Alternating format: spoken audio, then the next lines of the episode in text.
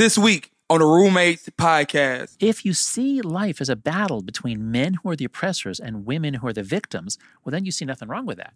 You say, well, it's about time. Those men deserve it. They've been oppressing women for so long. They deserve to be oppressed. But these are kids. These are individuals who are not guilty of anything. So, this us versus them, life is a battle between good groups and evil groups.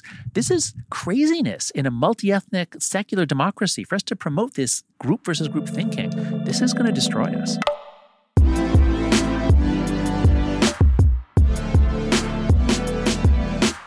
What's good, everybody? This week's podcast is brought to you guys by our sponsors over at Skillshare.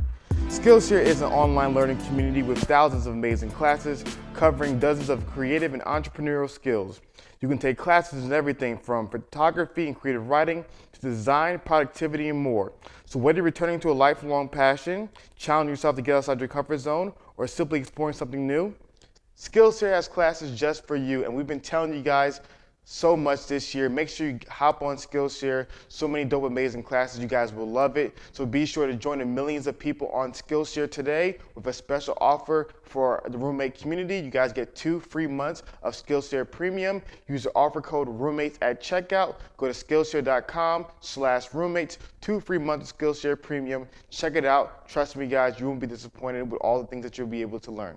Yo, what's good, everybody? This is Hafeez from the Roommates Podcast. And once again, we are in the beautiful, lovely city of New York. You know, my birthplace and the birthplace to a lot of great thinkers and also the home to a lot of my favorite thinkers and thought leaders and entrepreneurs and business leaders and all that good stuff. And this week, guys, you guys are in for an absolute treat. I know I've been saying that a lot. I've said it so much that you guys probably don't believe me. But this time, I really, really mean it, guys. We are joined by one of the greatest thinkers in the 21st century. and this this man is somebody who I really have um, learned a lot from that his values, his principles, you know, his work ethic, and obviously the intelligence that he brings to the American civil discourse has really been inspiring to me. So, guys, without further ado, guys, welcome to the show from the NYU Stern School of Business, Jonathan Haidt. Thank you, Hafeez. What a pleasure. What a nice introduction. Thank you so much. Did I get it right? NYU Stern School of right. Business. Yep, Sounds good. I have a I have a history of butchering these things sometimes. okay. hey, where are you from? Where were you born? So I my parents are Nigerian. Mm-hmm. Um, my name is Arabic. You know, Hafeez means one who memorizes the Quran, and also means guardian in Arabic. And it's also a very famous Persian poet who has my name. Mm-hmm. I like to say he has my name. and uh, but I was actually born in Staten Island. Oh, excellent. Yeah, but I was raised in Atlanta, Georgia. Okay. Yes. So, Jonathan, I know who you are, but our audience doesn't know who you are. Can you give us a bit of an elevator pitch synopsis about who you are? Sure. Um, I'm a social psychologist. Uh, that means I'm a psychologist who studies how people affect each other. That's what I've always done since graduate school. Um, and my particular area is morality. I study how moral systems differ. And so in graduate school at the University of Pennsylvania, I began doing research on how why it is that people in different um, nations and then it turned out social classes why they think different things are right or wrong and I was doing that, studying morality in India and Brazil and different places. But in the 1990s, I began to see that left and right in America were becoming like different countries. Mm. Different U.S. history textbooks, different economics textbooks, different climate science textbooks. It's crazy how far apart, like different countries. So I was always on the left back then, and I was very concerned. I wanted to help Democrats win elections, um, but I was also concerned about the coming apart. And so, uh, after 2004, after George W. Bush won for the second time, I said, I can't stand this anymore. i am going to really focus on political psychology now and treat it like cultural psychology. Um, so that's what I began doing. And in the process, in the process of learning about conservatives, I really tried to be like an anthropologist, studying them as they understood themselves in the world and I realized, oh my God, you can't understand anything complicated until you listen to people from different perspectives. And so it didn't make me conservative, but ultimately it made me just step out and say, I'm not on any team anymore. I'm a social psychologist, I'm a social scientist. I need to just study this stuff. And that was back in like 2008, 2009 when I began writing The Righteous Mind. Since then, the polarization has gotten so much worse. We are in great danger as a nation. And so that's what I focus on now. What is happening to us in America, and what can we do to stop ourselves from coming apart? Well, I really appreciate you sharing that because one of the core values I told you about on our show is um, a diversity of thought, and the basic premise about that is that you know you need to have an open mind to listen, mm-hmm. but a discerning heart to believe. You know, give people the opportunity to share ideas, and then you can process it, you can synthesize it, you can accept what you want to accept, and you can reject what you want to reject. But one of the biggest issues that we saw was that a lot of people were really unable to do mm-hmm. so. You know, a lot of people were unable to listen to and sit down with somebody who had a different opinion from them. Like, and that was probably the most difficult thing when we first started the show. Mm-hmm. Like, so for example, um, most people don't know this because they, they, haven't watched the real old episodes of our show. Mm-hmm. But we there was one time where we brought in um, the Houston president of Black Lives Matter. Mm-hmm. We brought him on to the show, and um, if you're not from people are not familiar with Black Lives Matter, it's a very left organization, mm-hmm. very left organization. Some would argue far left mm-hmm. with spe- sure. some of the views he was expounding. Mm-hmm. And so he came on the show, and like I said, we're very civil, we're very kind, and we let people um, able to share their ideas. And so a lot of people who were you know far left leaning and open to Black Lives Matter and their mm-hmm. ideologies started watching our show. Then the next oh, week, and then they let you, then they let you have it. Then yes, they were uh, yeah. yeah. So then the next week, we actually brought in the communication coordinators for the Young Republicans, mm-hmm. and so he came on the show expounding his ideas, mm-hmm. and all the people from the week yeah. before who, yeah. who were on the far left, they did not like that. And then when you know the Young Republicans and the conservative people saw us talking to other Republicans, they were like, oh, you know, maybe these guys are on Team Red. And then the next week, we brought in the president of the Feminist Society.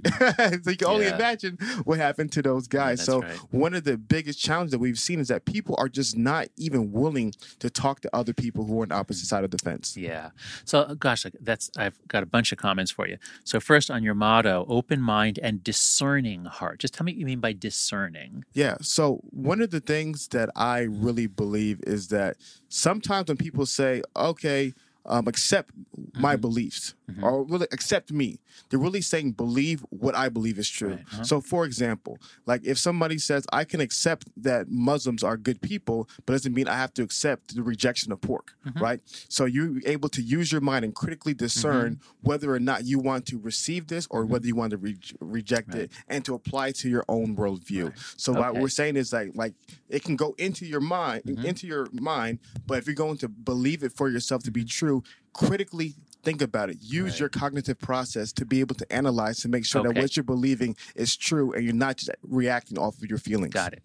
Okay. So that's a really interesting motto. Um, a lot of my work, my early work especially, was on how our, our gut feelings, our intuitions, our automatic processing drives our conscious reasoning. And you can see this so clearly in your opponents, whatever side you're on. You listen to them explain some contradiction, and you know they're making it up. They're just saying whatever they need to do to justify what they're committed to. So we can see that in everybody else, but then of course they see it in us. Mm, so, so in all of us, our our our heart, as it were, tends to drive our our thinking, but it doesn't have to be that way. And and with practice and with the right supportive community we can separate them.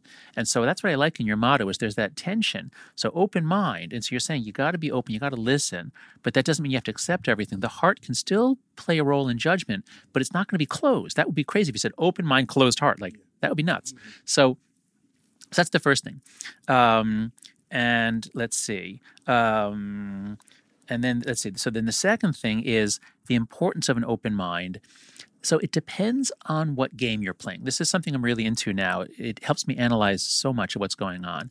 We're all playing multiple games at the same time. And um, if we go back 10, 15 years, you know, left and right didn't like each other, but there wasn't the sense that if our team lost an election, it was the end of the world. And so it was upsetting, but we didn't demonize the other side as much. Well, if that's the case, it's possible to sometimes play the politics game where I'm fighting you and my team's fighting you, and we will do we, we will twist the truth. We'll do whatever it takes to get an advantage, a rhetorical advantage. We'll frame things. We'll use words in a manipulative way in order to win. Uh, so that's a game that we can always play. Um, and then there are other games which are you can actually meet someone and and form a relationship. The get to know you game. There's the learning game. Like oh, tell me something I don't know about. Uh, oh, you're an expert in something. Oh, I, tell me about that. Uh, and here we are at New York University. The game we're supposed to be playing is the learning game. That's supposed to be our number one game. And what's happened, especially in the last five years, what's happened is as the cross partisan hatred is ramped up, and there's all kinds of graphs. Uh, we've got some in my books, and they're all over the net. The net, the um, uh, Pew surveys have, has great graphics on this. Um, cross partisan hatred, the degree to which we hate the other side, was actually pretty stable in the 70s, 80s, and all the way into the 90s. It's only in the early 2000s that the graphs start going up and up and up, the degree, degree to which you hate the other side. And as that's happened to us, it's much, much harder to play the learning game or the get to know you game. And the politics game, the warfare game, us versus, you know, us versus them, that has come to dominate everything. It's spreading out, not, it's, you know, it's one thing in the public square when you've got protests and counter protests. Of course, it belongs there. That's fine but it's spreading into school. It's spreading down into um, high schools. Uh, it's spreading down. I, I, just got a memo from my daughter's elementary school. They're going to be doing what they call health class, but it's basically social justice programming. Now, you know, I want my kids to be exposed to diversity of views, but if it's only going to be ideology of the left, and this is in health class for fifth graders, like that's not appropriate. You know, let's leave the kids out of the culture war. Um, and that's part of why it gets so ramped up is because the right sees the left taking whatever opportunities it can take to indoctrinate. And the left sees the right taking over, certainly in politics and Congress and the Supreme Court. So each side is struggling to dominate and destroy the other side. That's where we are. We can't learn, can't form relationships. All we can do is fight, and we're in big trouble. Man, one of the points that you just brought up goes back to how I say each person sh- should process information versus how they process information. And so the first way that I believe currently the the model today is the lawyer approach. Yeah. And when you're a lawyer and you're defending a client, your job is not to find out Yeah. wh- what's true and what's not true. Your job is simply to hammer down and to justify your points. Mm-hmm. Yep. Don't give do- an inch. Don't give an inch and to do whatever you can in your power to prove to your opponent and to prove to the peers, which is the jury, That's right. That's the key point. You're, now we're proven to the peers. Exactly. That's the really, and that's what's changed is that the degree to which we're speaking to an audience has multiplied tenfold, a hundredfold because of social media. That's, I think, why things are going haywire now. Yes, and even to that point, um, a comedian friend of mine actually said, I think he said he was on a podcast with you named Andrew Schulz. Sound, oh yeah, sounds familiar. yeah, Yeah, yeah. So, but he, one of his points was that a lot of times it's like when you were a kid, and if something happened to you with you and another friend, it was a mildly, let's say you got in an argument, it was Mm-hmm. a mildly, you know, difficult situation. But then if that happened in front of a crowd and everybody was like, "Ooh, he said that to you," now all of a sudden, now that social anxiety kicks in, and now you have to really justify yourself and kind of prove Mm-hmm. to yourself to your opponent. That's right. And so the the second way which people are supposed to learn is more of a judge. And the job Mm-hmm. of a judge is as fairly as un, and as unbiasedly and as objectively as possible to hear both sides Mm-hmm. and to be able to use their discernment, their wisdom to determine what's best case to um, best or what's wrong. Mm-hmm. And unfortunately, like you said, we're not willing to do it. Like so many people are. It's like a like you said, it's like a war. It seems like a civil war of ideas Mm-hmm. in which not only is the job to re, not to listen to the other side, but it's also to dominate and to just quench them on Mm-hmm. Yeah. both aisles of That's the party. right. That's right. Tell me how old your your viewership generally is. Mostly people in the twenties, thirties, for like what? Uh, probably teens? between um, late twenties, early thirties. Okay. Um, because one of the most important games that, or things that people need to do is is learn, and um, something I'm seeing a lot among among kids and teenagers um, is to the degree that you're uh, on social media, for example, to the degree to which you're being judged and held accountable, um, you you have to display, you have to uh, show your virtues, you have to show what team you're on, sort of display your gang signs in a sense, and that means you don't get a chance to really do learning, to do back and forth. It's everything's about display, and when we do that, um, we're depriving kids of growth opportunities. So let me just put put on the table here the most exciting concept that I've learned in the last few years is called anti fragility. So this is a, a, word made up by Nassim Taleb. So if you read the the Coddling the American Mind, this is chapter one. This is the the central idea, most important idea. Um, so the key idea is that many things in this world are fragile, and if something's fragile, you have to protect it from breaking. And if you drop a glass, it breaks. Nothing good happens. Um, so we give kids plastic cups because they're not fragile. If a kid drops a plastic cup, it doesn't break, but it doesn't get better. And Taleb, the guy who wrote The Black Swan, he, he's thinking about systems that actually have to get dropped, systems that don't get strong unless they get dropped multiple times. And so the immune system is the best example. Your immune system has to be exposed to dirt and germs and peanuts, for example. If you're not exposed to peanuts, you might develop a peanut allergy. But it turns out if you give kids peanut dust or peanut powder, then they don't their body learns this is a thing i need to deal with and then it deals with it and then you don't have an allergy anymore um, and when we began overprotecting kids especially in the 1990s protecting them from peanuts now so many kids have a peanut allergy so if you look at life this way and if you look at not just your immune system but you look at your mind your mind is anti-fragile and if you're growing up if you're a teenager if you're in your 20s and somebody you know so if you uh, you interviewed ben shapiro that's great if someone on the left says ben shapiro i heard he's a racist or something like like that. Or I heard bad things about him, um, and I won't listen to him. What you're doing is you're protecting yourself from peanuts. You're protecting yourself from people who disagree with you. I mean, Ben is an incredibly smart guy. He speaks faster than anyone I've ever met. But I know. he, but he sure is going to give you arguments for a conservative view backed up with with some kind of evidence.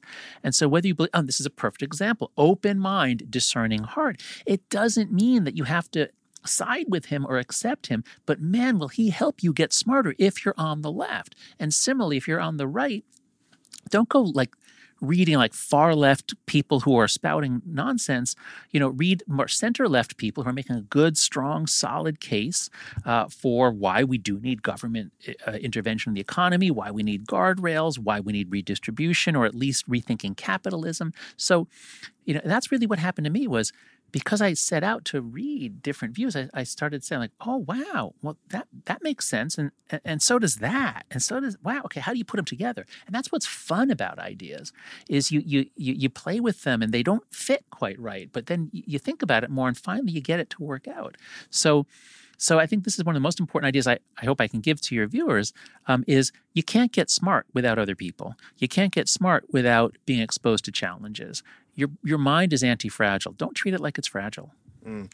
So what you just said reminded me of a really really fascinating film that I saw. And I, before I get into that film, I want to answer um, something that you said previously. What we need in society is a balance, and the balance, like you said, is a balance of the conservative keep of keep the good of old mm-hmm. and uh, liberal, you know, re, like find what is new and mm-hmm. better. So like the Taoists talk about the yin yang, yeah, that's right. the order right. chaos. Mm-hmm. That and the beauty of life is the balance, right? Obviously, one, too far right, then you have you know extremists in one group and too yep. far left, have an extremist yeah. in another group.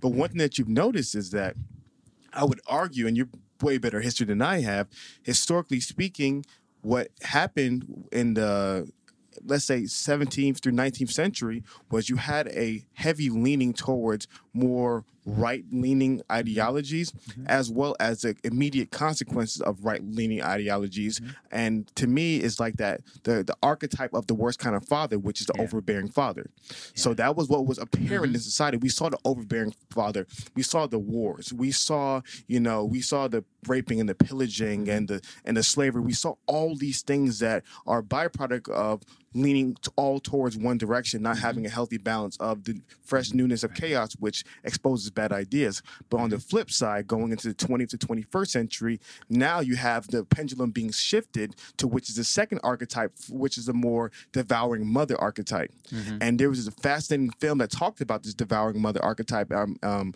it was at the beginning of the Incredibles movie.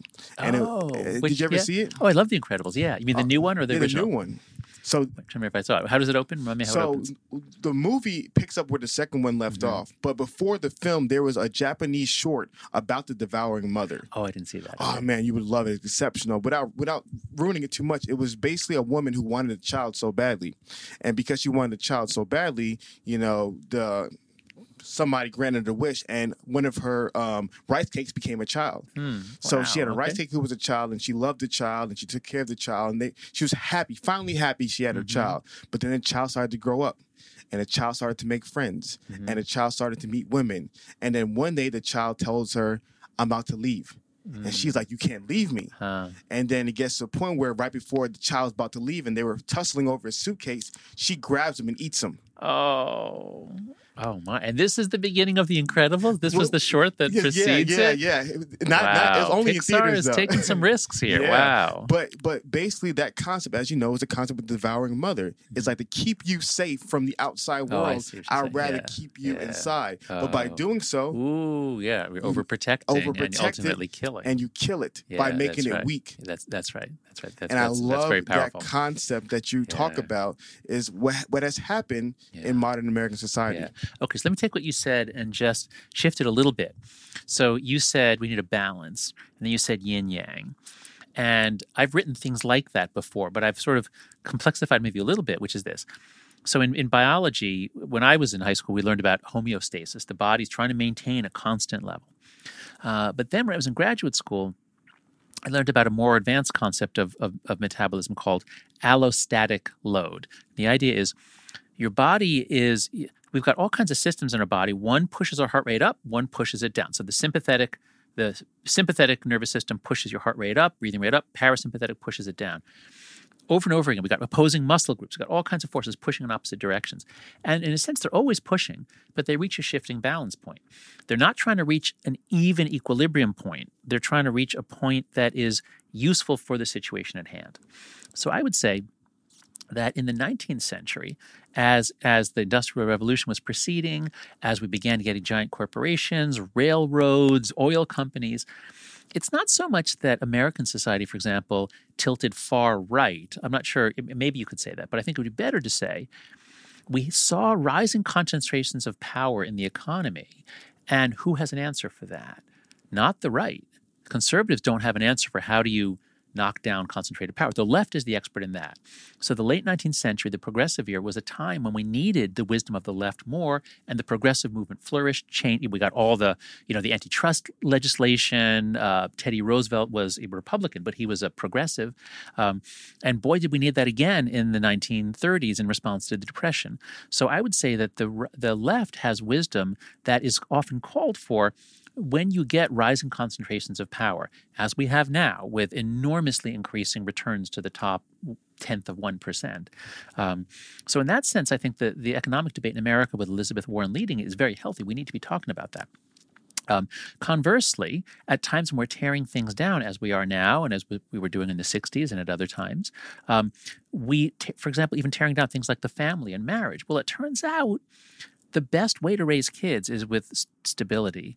And if you if if you do anything that uh, that weakens the family, and you have more kids being raised with a succession of men coming through, that's really terrible for them. And conservatives are the voice of wisdom. Hold on, hold on, don't tear everything down. What was good about the past? What have we learned by hard experience? And so there are times when conservative wisdom is called for too. So I agree with your general approach, but I wouldn't say it's a balance. I would say we need a, a creative tension which can can move and evolve based on the needs of the moment. Now, you know, each side has a different view of the needs for the moment, but but a healthy political system would allow that to happen. We do not have a healthy political system. We have a messed up system structurally and functionally with all kinds of ridiculous things about the way we vote, about gerrymandering, about limited hours for elections with long lines. So our whole electoral system is messed up, Congress is messed up, and our culture of discourse which is supposed to be democratic debate and discussion is messed up for exactly the reasons you say that we can't we can't listen to each other anymore. So we're in big trouble as a country. We don't have that creative tension. We've got just open war. Yeah, no, that that's a that's a really good point, and I definitely do agree. If I if I use the word far right, I guess this is where I want to jump into next because I guess I'm using the word right less politically and more so in regards to more traditional masculine values, and Oh, so in regards to, um, correct me if I'm wrong. Yang is masculine. Yang I can't feminine. remember I- which, whatever, yeah, yeah. yeah, yeah. So, um, so basically, um, one of the ideas is that a lot of the values today, historically, values today were historically considered feminine values. So there's a really Yeah. fascinating book um, that I, I read a long time ago called "Why Men Hate, Hate Going to Church," Mm-hmm. and what they do is that they they they expose like um, two sets of value systems from the one of the really popular book from the 70s or 80s, I believe. Men, uh, men are from Mars, women are from Yeah, Venus. that's right, yeah. So basically, the author of that book posed like two sets of values: Ma- Mars values and Venus values, which are typical masculine values and feminine Yeah, values. that's right. And so what you see is that, like I said, going back to the more masculine values, it's obvious Mm-hmm. when masculine values go too far. You know, the abusive Yeah. father. You know, the the throw the bomb. on actual person. violence. Yeah. Exactly, but the more feminine values going too far, it's it's a little bit different, and it's not as easily as apparent. But it's still, like you said, is wrong Mm-hmm. because we need that conscious that that like you said that that what, what word did you use to describe it? creative tension, Creative uh, a- tension. a shifting balance point. That's Yeah. right. Yeah, no, that's right. I think masculine and feminine is a good example. Left and right, old and new, east and west. They're all kinds of good examples. On the masculine feminine front, I think it depends in part on the institution you're talking about. You you can talk about American culture overall, and I think you can say that. Well, for one thing, a historical generalization would be that any society, like if it's on the plains and it's and it's always subject to military invasion from its neighbors, that tends to have more of a masculine honor culture, military culture. That's what was essential for guarding off. Masculine virtues are a lot better if you're under constant attack. Whereas what I learned from reading a lot of anthropology is that when you have small island uh, societies where there really is no risk of attack, you tend to have more matriarchy, you tend to have more feminine values. And in the same way, um, as life has gotten safer and easier in the West, uh, and as war has really declined, and Steve Pinker has written brilliant, two brilliant books on this, on the long term decline of war and all kinds of threat and racism by most measures, and all sorts of things are, objectively speaking, bad things are going down, good things are going up. And in those cases, I, understand why there would be a shift away from masculine values toward feminine. But as part of our culture war, in certain institutions, I'm in the academy, so at universities, in the education world, which especially the education world, K 12, tends to be much more feminine in terms of the people who go into it. That's just, there are all kinds of reasons why different genders make different career choices. Um, but we are seeing this interesting thing happening where um, in psychology, the, the American Psychological Association recently put out a report on toxic masculinity. Um, what we think of as, as masculinity, even fairly good forms of masculinity, is often painted as being toxic bad. We have to teach kids, especially boys, to not do that. And so, even virtues like self reliance, taking personal responsibility, uh, uh, being able to show some toughness, um, these are sometimes turned into vices. And I think this is not good for kids, uh, certainly not boys. And I wonder if it's, it might even be harmful for girls. No, that's really good. So what's so I'm actually working on a video in which when people use the word toxic masculinity, what toxic means is unhealthy, right? Mm-hmm. So it's Right. unhealthy Yeah. expression of masculinity. Yeah. I think the issue is when you throw the baby out with the bathwater and assume that masculinity of it in and of itself is mm-hmm. toxic, when an extreme expression of masculinity is unhealthy mm-hmm. and by nature toxic. On the same way, but with femininity, there is an unhealthy expression of mm-hmm. femininity, and an unhealthy expression is toxic. But like you, like you said, it's not as apparent in today's mm-hmm. society. But one of the questions I want to ask you, and then this might be a long question, so if if I if I confuse you, I'll mm-hmm. restate it. Okay. but one of the things that we we're seeing is that we're seeing a rise in women's success, which is a beautiful, Mhm. amazing Great. thing. Yeah. Women are advancing in their career Yep. fields, women advancing in science and politics, all these Mm-hmm. great advances. But one thing that we're seeing in certain some areas is men falling behind. And the easiest example of that is academia. Oh, yeah. Academia, I think Since they the said- 1990s, men have been falling out of the workplace, Exactly. doing bad in school. Yeah. Exactly. And then, you know, and so one of the challenges is that if we have a society where most women are heterosexual and most heterosexual women want masculine men, Yeah. but if the men are becoming effeminized Yeah. and if men are not walking in their masculinity and by walking in masculinity is like being on purpose and Mm-hmm. having jobs and having responsibility and, and having the ability to be self-reliant what we're seeing is that if, if we have a society where the women are consistently advancing but the men are going down there's Mm-hmm. Yeah. going to be a lack of balance for one of the main reasons that the women won't want the men Mm-hmm. and what a lot of different so- sociologists were and sci- anthropologists were telling me was that in a society Yeah. where men are incompetent you now have a disparity because now a lot of single parent households will be will That's come right. about because the women really won't want to pair bond with incompetent Yeah. men No, that, that I think that's right. Um, so, I mean, this yeah, it gets us into all kinds of different issues. Um, you know, I I personally believe that evolutionary psychology is very useful in the social sciences. Um, um, you know, I think the evidence that prenatal hormones affect brains and gender is affected by prenatal hormones, and men and women. Um, I used to give lectures on this at the University of Virginia when I was a professor there.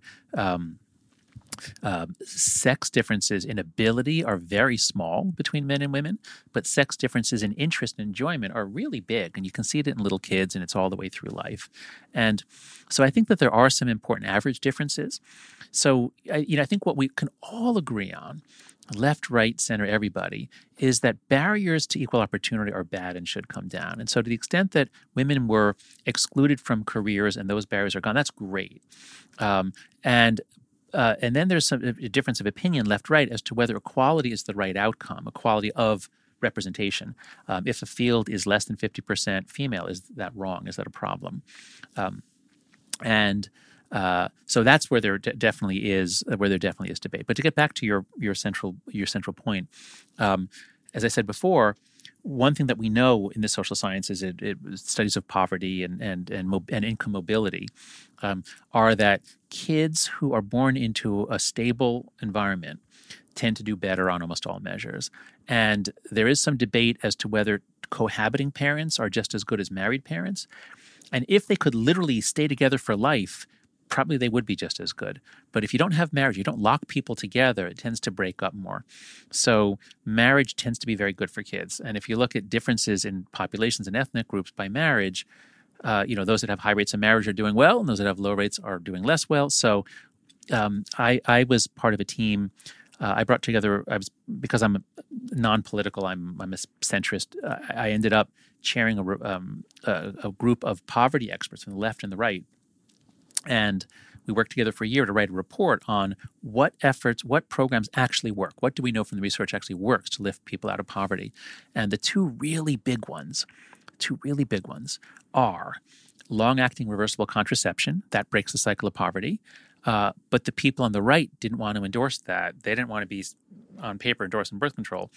And the other one is marriage. But the people on the left were afraid to endorse that because are we excluding gay people? Although by this time, gay marriage was already legal. But the left has sometimes had a problem with marriage. And so it was a great example of how you actually need both sides. We were, able to reach a compromise that really what we really need is delayed responsible parenting. Kids do really well when people don't have kids early and before they can support kids. All right, so again, back to your question. Um, as women have been doing better and better, and that's great, very few people would be opposed to that. Uh, ideally, boys and men would also be doing better, or at least not falling behind. And what we've seen in terms of in, entering the labor force, as women's uh, participation in labor force has been going up and up and up, um, men's has been going down. We have many more men dropping out. There are a lot of reasons for this. Video games get better, pornography gets better. You know, I'm being a little facetious, but the fear is that in the future, a lot of men, um, if they have a choice between working a low wage job and just playing video games and, and living in their parents' basement or living off a UBI, Universal Basic Income, a lot of men, I think, are going to take that option. And when that happens, when that happens, because women generally want to marry up, they want a man they can respect. They want a man who has at least as much education and resources as they do. This is on average, on average. On average, and if you look at dating sites, women are more attracted to men who are successful, and men don't care that much about the woman's success. They're attracted to women who are beautiful. That's a well studied difference in, in dating and mating. Um, so yeah, we are we are facing trends in which women increasingly are going to have trouble and are having trouble finding a man worth marrying. Um, and as technology allows them to have kids on their own, which again, a good thing to people should have opportunities. I think we are going to see a continued decline of marriage, and this is going to have continued problems for kids. So, what do you think are some of the solutions to help some of these young boys with such a draw to video games, to the pornography, mm-hmm. and all these things? What can yeah. we do as a society to help support them, to actually help lift them up as well? Yeah. Uh, well, there's so I'm not an expert in that, but I've come across a few things I think would be helpful. Um, so, for one thing, uh, so in my book, The Coddling of the American Mind with Greg Lukianoff, we have a whole chapter on play and the importance of play. All kids need rough and tumble play. All mammals do. Kittens, puppies, you know, all mammals play when they're young. And kids learn so much from play. You learn how to, you learn teamwork. You learn how to control your aggression. Um, you learn how to settle disputes. So the more kids have have outdoor, unsupervised, rough and tumble play, the more they learn, the healthier they get. That's been declining for a long time, in part because we've gotten so scared that our kids will be abducted, which was never true. There's almost no abduction in this country. Um, in part because electronic entertainments have gotten better and better. And this predates the iPhone, but man, the iPhone has put it right there. You know, the, the touchscreen technology is just so compelling to kids. Uh, when my son was two and I got my first iPhone, the fact that he was able to master it at the age of two, why didn't I sell everything I owned and put it all in Apple stock at the time? I would have been very Yeah, rich yeah, if I'd done that. Um, so I do think that you know the research on video games is complicated. I don't want to say that video games are necessarily a, a problem for boys, but I think the degree, the number of hours played, pushes out other activities. So delaying that, giving them more playtime. Um, we've ramped up schooling and schooling pressures even early. So I think we need to make childhood more conducive, childhood and early schooling, K through five or six at least, much more conducive to boys. That's something I think we really need to do to improve their educational outcomes. Um, in terms of employment, um, I think uh, there's some research on the value of internships and apprenticeships, rather, apprenticeships, teach boys trades and skills. Um, as the economy shifts away from manufacturing and towards services, women have an advantage. Women are more socially more skilled generally at interpersonal relationships. Men are more skilled generally at physical uh, labor and at um, sort of machines thinking about things.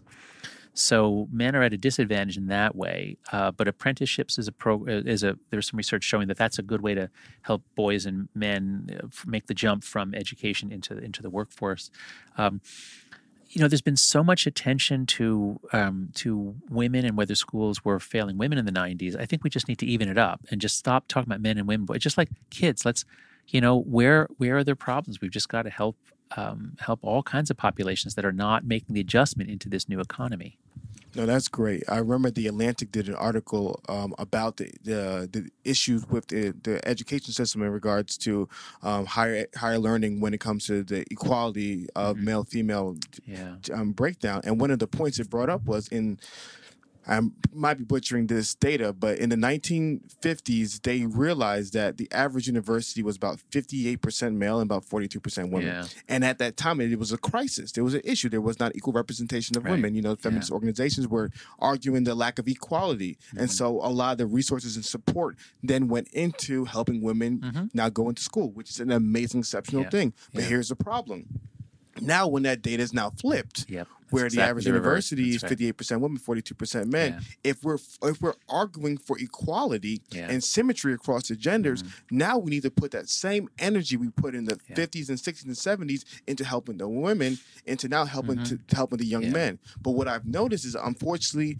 When people are so bogged down with their political ideologies, Yeah. it's not about helping humanity right. and, and servicing one another. That's right. If so, so this is so. I think part of what's come in, and this is the so in the in the coddling the American mind, Greg Lukianoff and I talk about three great untruths. And so the first is what doesn't kill you makes you weaker, and that was the anti fragility we talked about.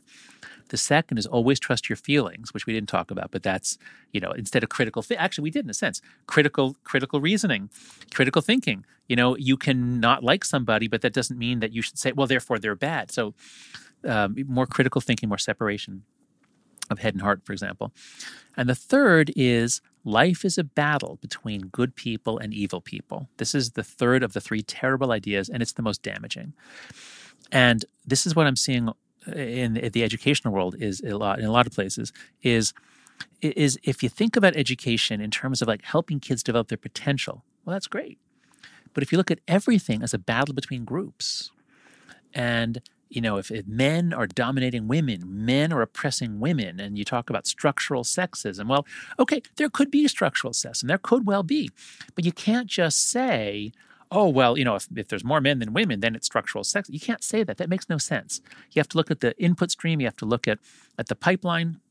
You have to look at what are there obstacles that women face that men don't face, and sometimes there are. Especially, say, I'm a professor. Getting tenure happens for the work you do in your 20s and early 30s, and and we've come to realize, well, it's harder for women because they're mostly having children in that age. So we have to adjust the tenure clock. So that's an example of what you might call structural sexism. Not it wasn't imposed for sexist reasons. It was sort of accidental, an accidental obstacle for women, and we're working on it. We've made it easier, eh, somewhat easier. Okay. But now in K through 12 and all the way into university, now women are women get most of the by far the majority of the bachelor's degrees, master's degrees, and PhDs. Women are dominating in universities. Should we now reverse that and say, "Oh my God, universities are structurally sexist"? We have to, you know, we have to reverse that. If you see life as a battle between men who are the oppressors and women who are the victims, well, then you see nothing wrong with that. You say, well, it's about time. Those men deserve it. They've been oppressing women for so long. They deserve to be oppressed. But these are kids. These are individuals who are not guilty of anything. So, this us versus them, life is a battle between good groups and evil groups. This is craziness in a multi ethnic secular democracy. For us to promote this group versus group thinking, this is going to destroy us. Yeah, one of the points I, I shared was um, the power seat corrupts all who sits on it. And basically that concept is built upon what people have failed to recognize historically is in more hunter hunter gatherer societies the advantage went to men because usually the, when it comes to just physical war and not just guns usually the men were more equipped for war and fighting and things like that so naturally the power would gravitate towards men and so obviously there's going to be men who are doing predominantly more of the bad because mm-hmm. if whoever has the power makes the rules and then they mm-hmm. can oppress those who they want to oppress and so if but the issue is that if you take a, any other human, whether that's a mm-hmm. male or female, or let's say a female, put them in that same seat with that power, mm-hmm. they could also do the same evil. Doesn't necessarily mean mm-hmm. that the gender itself is evil, but let's say that an mm-hmm. individual who doesn't have the best morals or values mm-hmm. put in that position is now going to experience these issues. Mm-hmm. So to your point, a lot of people look at, oh, it was the white people who were mm-hmm. bad, and it's them being bad, which is mm-hmm. fundamentally mm-hmm. racist, or it's mm-hmm. the men who are bad, which yeah. is fundamentally sexist, or the Christians who are bad. Mm-hmm. You know, like all these things they now equate to a character uh, to a character um, mm-hmm. a character type or a phenotype that uh, that exists, but it has nothing to do with that yeah. in and of itself. It has everything to do with you take anybody and you put them in that yeah. position, and they're going to do this. But beautiful, you know? that's absolutely beautiful. That is the, one of the core insights of social psychology. So in social psychology, our most important experiment is the Milgram experiment, the Stanley Milgram experiment, where Stanley Milgram was basically trying to model the Holocaust. And how did the Germans do this? Is it because Germans are evil people?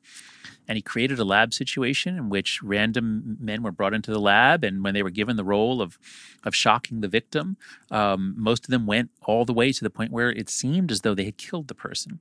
So in social psychology, we're very good at recognizing the power of the situation. And to your point, you know, if you look at the history of race in America, my God, I mean you know what so i was so fortunate to be able to i was invited to go on john, uh, congressman john lewis does an annual pilgrimage to the civil rights sites and he brings along a bunch of congress people and, and others and i was lucky last april to be one of the others. And one of the most powerful but the, the day in um, uh, the day in uh, Montgomery, the day in um, you know the, the, you know the lynching memorial and, and Bryan Stevenson's uh, museum, um, uh, and we heard all kinds of talks, and one of the things I think was was it Ruby Sales. I can't remember who it was. Someone who was a, uh, there in the civil rights movement when she was young. She said, "You know, Jim Crow and slavery and Jim Crow. It didn't just it didn't just warp black people. It really warped white people. And if you if you're born into a society in which your skin color gives you the right to lord it over others, I mean that's that's terrible. But it warps your soul. It changes you, and so." This is so what I think we need to do to get past this. I came home from that. I came home from that weekend deeply moved. And, you know, in a, I mean, I can say in a little sense, I'm woke in the sense that I now see the pervasiveness, the degree to which being black in America is so different from, say, being, I'm Jewish. Like, you know, being Jewish and having the Holocaust in my memory is very powerful. But man, that was far away.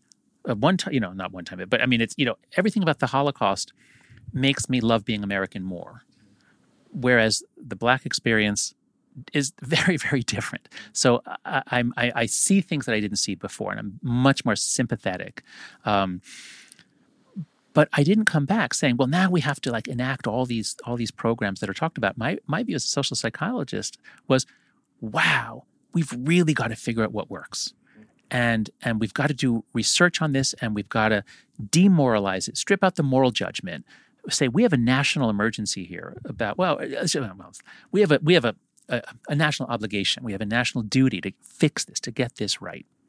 And we're not going to do it if we come into it saying white people are bad black people are good the white people owe the black people. Well if you think about that boy is that going to just produce a counter reaction all kinds of unproductive you know, uh, you know, rep, like direct reparations ideas that are going to just blow up, that, that would backfire. But I think that what we owe, what we owe as a country, is to fix hundreds of years of cruelty, of crime, you can say, to fix it. And so some of the ideas about, well, what can we do? What can we do that would give Black Americans a bigger stake in the economy, that would help them build wealth? Because, you know, and, and here at Ta-Nehisi Coates and the documenting how this wasn't just 50 years ago. This was even more recently, you know, that black homeowners were cheated out of their homes. So we have an obligation to help black Americans be more successful in the economy.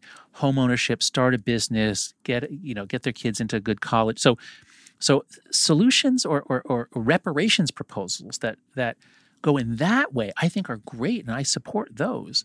Uh, but those that are moralistic, like the bad race oppressed the good race and therefore they have to pay money. And like, wait a second, my ancestors didn't have slaves. My ancestors were being raped and killed in Eastern Europe. What, what, you know, so we're going to be completely incoherent and divided if we go with a moralistic reparations program. But if we strip it for the morality and say what would work in this difficult challenge, then I think we can make progress. Did you read Guns, Germs, and Steel? Long ago, I remember I read parts of it. Yeah. yeah. So I mean, if you guys have couple weeks of your life. yeah, yeah, It's a very heavy book, but I just absolutely love that concept of guns, germs, and steel because it's really showing, like we said, how the situations really cause the sense. Mm-hmm. You know, and a lot of times, you know, we could always virtue signal. We can always do what you know C.S. Lewis talks about having chronological snobbery and to mm. look back hmm. at people Ooh, of the that's past. That's a good phrase, chronological you know? snobbery. yeah, okay, yeah. look back at people of the past and to simply look down upon them and to say, "Oh, I'm way better than them. I would have mm-hmm. never done that." But put in that situation, you definitely would have. But the point that you're saying that really stands out to me is that if you genuinely care about the well-being of society, now it's no longer political. Because mm-hmm. if you've noticed the way we've been talking today, we've talked mm-hmm. about ideas that people on the right exposes, mm-hmm. and we've talked about ideas that people on the left exposes. Yeah, I actually have no idea what your politics are from yeah, this conversation. Yeah, yeah, and so that's the beauty of the conversation. Mm-hmm. The beauty of the conversation should be like it's two human adults mm-hmm. looking for solutions to help society, mm-hmm. and that's where like this all goes back to like we're tearing down each other so much mm-hmm. that now you're the enemy, I'm the enemy, and we're no longer able to really combat the enemy, which are things like poverty, mm-hmm. which are things like, you know, children, you know, dying of diseases, you know, things like cancer, uh, really important yeah. things going on in today's society. We're not able to combat them because we're too much, we're doing too much infighting mm-hmm. and we're, and we're doing yeah. too much demonizing of the other.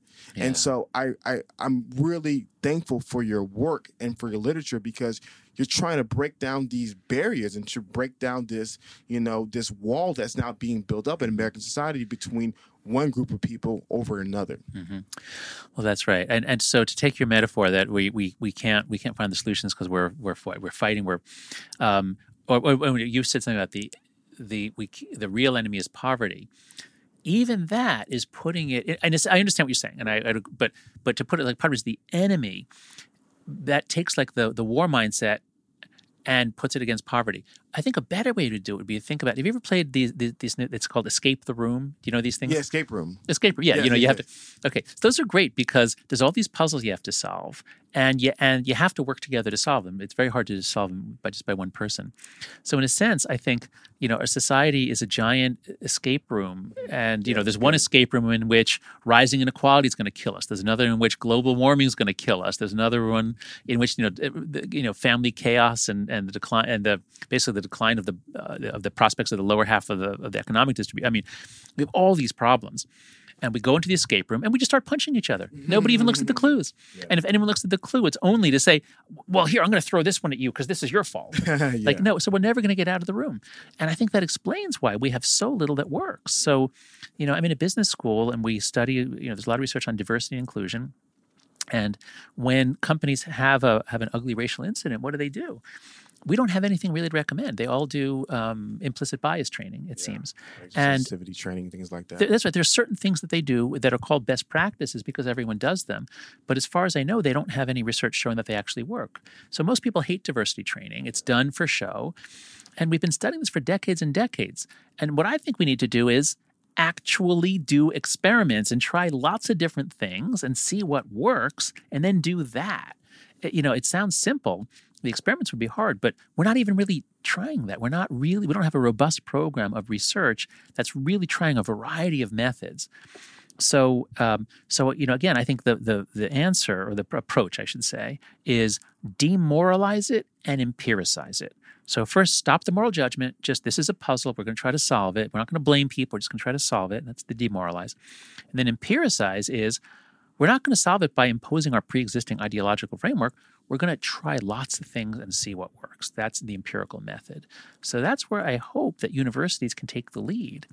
And actually, this gives me a chance to bring up um, Heterodox Academy, an organization that I co-founded with about um, 15 other professors. Here's just our little logo, Heterodox Academy. If you go to heterodoxacademy.org, um, we have now over 3,000 professors, evenly balanced, it turns out, between left and right, who say, you know what, we actually need viewpoint diversity in order to do our work. We actually need people to critique dominant views in order to make those views more accurate.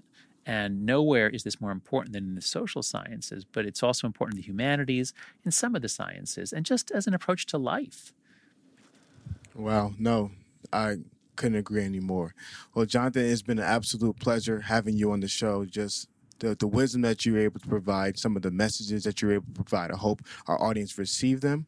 If there's one last message that you would like to share to the audience in closing for individuals who, mm-hmm. let's say, they're a little more closed-minded, you know, they're mm-hmm. they're doing a lot of infighting. They're not, they're you know, they're wrestling with. I want to be mm-hmm. tricked by the other side. I don't want to Yeah. give them. I don't want to give an inch in this mm-hmm. battle. What would be your message to individuals like those who are not fully on board with, you know, learning and solving this puzzle together? Yeah. Well, I would say actually the the the key is to is to start with your heart and and if you just read any portion of the Sermon on the Mount or you read Buddha or or Marcus Aurelius Meditations, there's so much wisdom about how about how we're all so arrogant, overconfident. Um, we need to be more humble. We need to be more open. We need to be more loving.